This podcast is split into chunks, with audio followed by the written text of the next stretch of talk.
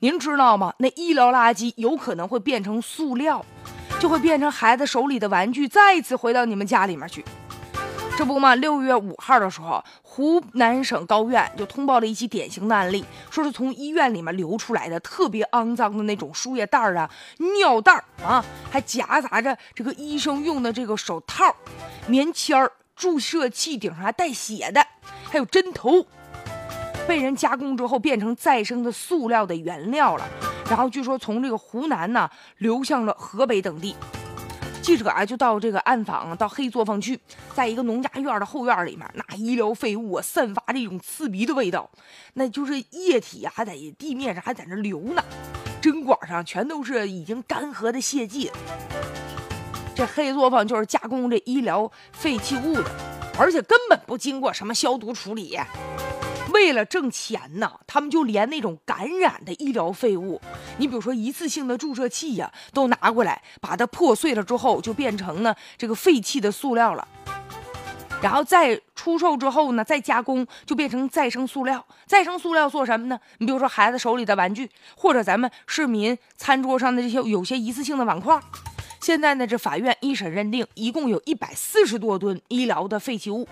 和医疗的垃圾就被这些犯罪嫌疑人啊碾碎了之后，就往别的地方再去销售去了。目前呢，已经有十二个人因为呢这个污染环境罪获刑了。咱们国家有规定医疗废物管理条例，你比如说这医疗卫生机构啊，或者是医疗废物啊，要集中进行处置。然后呢，应该啊建立健全什么呢？就管理的机制，比如说要对这些废物进行登记，登记的内容包括这从哪儿来的呀，一共有多少啊？之后啊你怎么处置的呀？去向是哪儿啊？规定挺好，但是呢，不见得就执行。你比如说在这个案件当中吧，就这已经形成了黑色的这个链条了，而且这些废弃物呢，大多来自公立医疗机构，还有很多是三级甲等医院。啊，而且比如说部分的这个医院呢，他给这个护工啊和这个物业的人员呢、保洁人员呢，他这个相对的钱比较少，所以呢，在这医院眼里看起来这些医疗的垃圾他们也不要了啊，所以说呢，就给这些人了。这些什么护工啊、保洁呀、清洁人员呢，还有甚至有物业人员呢，就把这医疗的废弃物就给倒卖了，已经成为潜规则了。因为医院呢给他们工资不高嘛，所以就默许了，反而就变成了一种补贴了。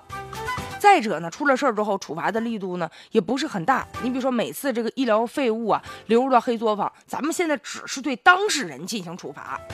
但是呢，正常来说啊，这个医疗机构的第一责任人也应该承担责任。还有就是，那肯定有规定啊！你任何企业，你不能使用这种医疗再生塑料啊，做什么生产玩具的碗筷的这个原料啊。但实际上，这么这些企业都做了，这个企业他们塑料的源头有没有人进行监管呢？所以啊，这是多个环节失守，才导致出现了这么大的问题。现在我就是觉得比较后怕，究竟那些带血的医疗的废弃物。变成了谁家的碗筷，变成谁家孩子手里的玩具了。